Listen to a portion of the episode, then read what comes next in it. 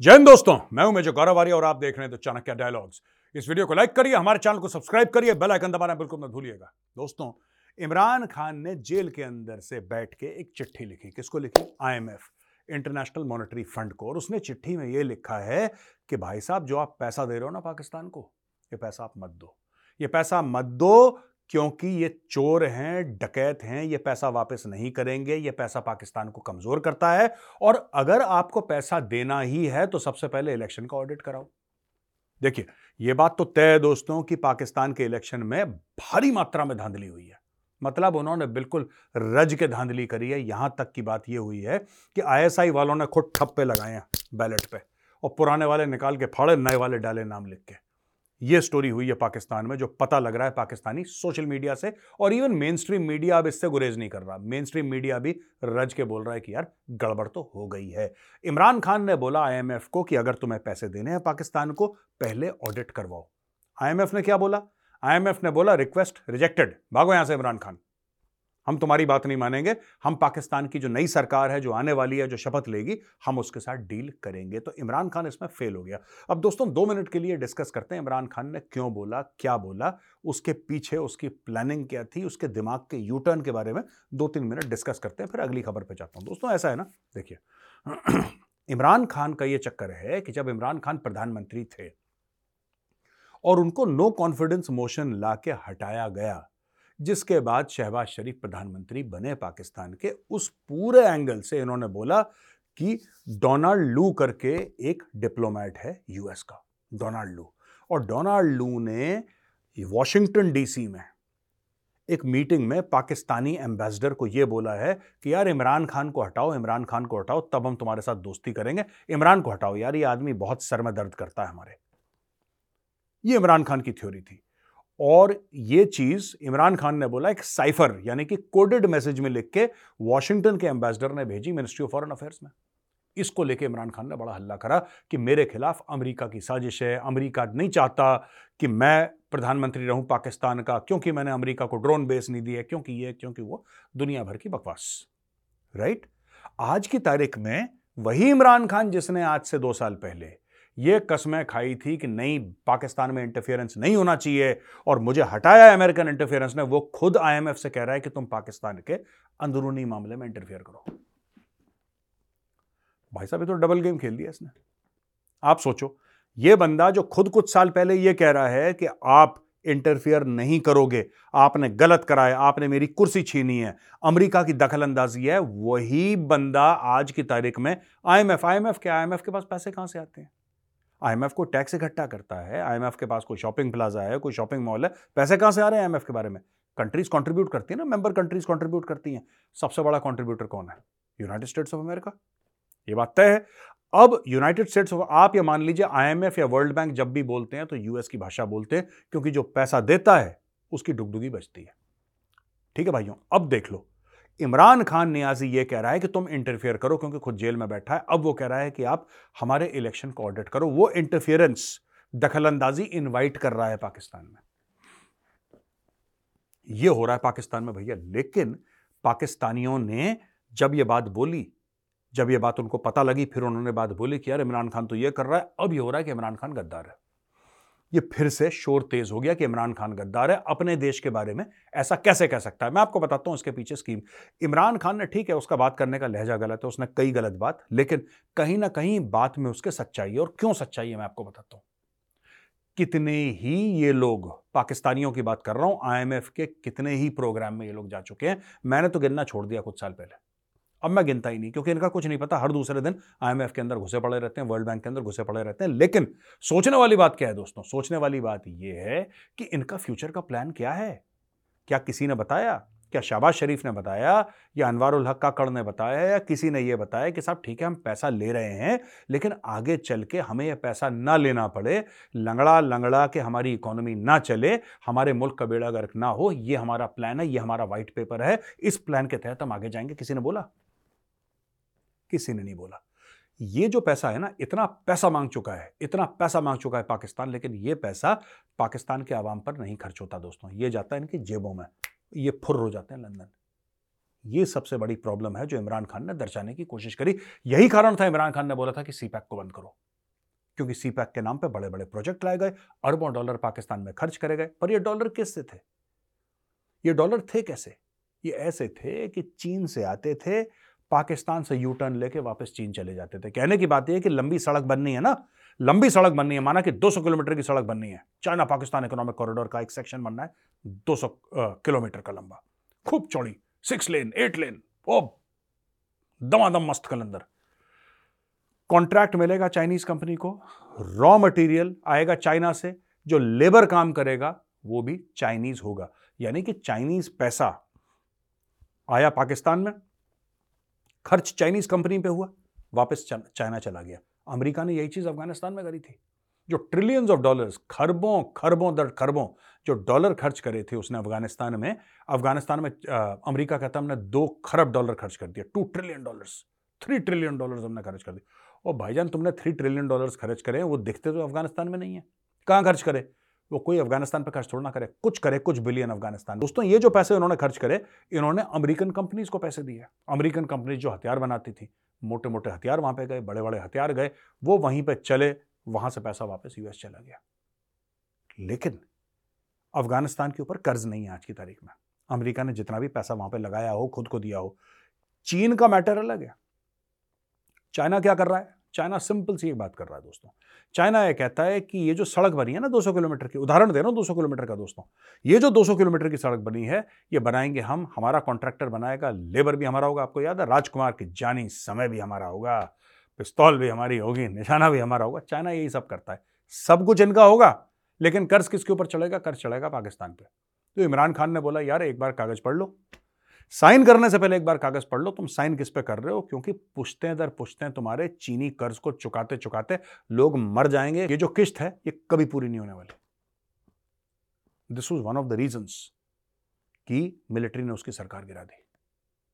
इसके पीछे चाइना का बहुत बड़ा हाथ है। अच्छा दोस्तों, एक और खबर लेकर आया हूँ, वो भी पाकिस्तान से, कि पाकिस्तान ने यह बोल दिया आईएमएफ को कि अब तुम लोन जो हमें दे ही रहे हो, अब तुम देने पे आ ही गए हो।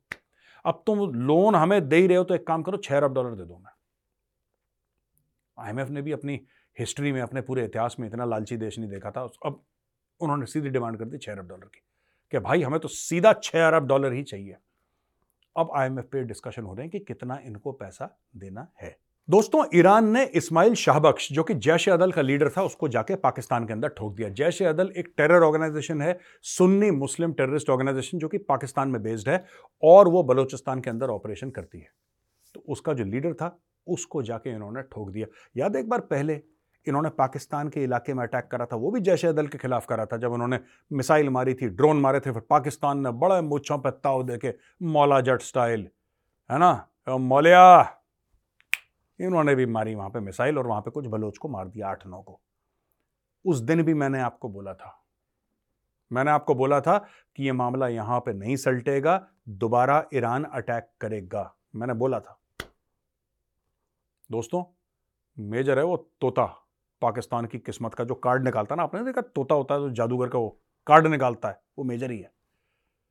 मैंने बहुत पहले बोल दिया था कि दोबारा दर दोबारा अटैक होंगे।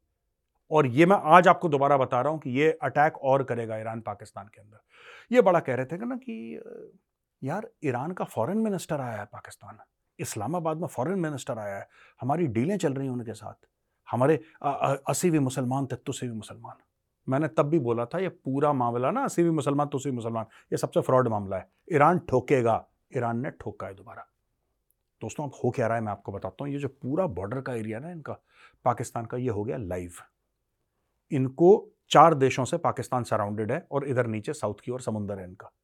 कराची ले लीजिए, फिर पूरा कराची सिंध में हो गया, फिर गवादर हो गया, बलूचिस्तान ये पूरा एरिया। इसके अलावा पाकिस्तान में चार देश हैं जो उसको सराउंड करते हैं। ठीक है जी?